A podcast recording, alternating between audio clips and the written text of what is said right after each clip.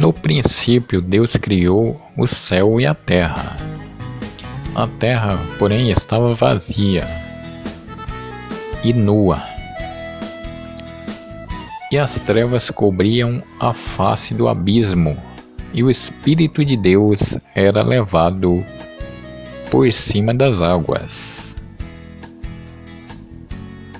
Disse Deus: Faça-se a luz, e se fez a luz. E viu Deus que a luz era boa, e dividiu a luz das trevas, e chamou a lua de dia e as trevas de noite. E da tarde e da manhã se fez o primeiro dia.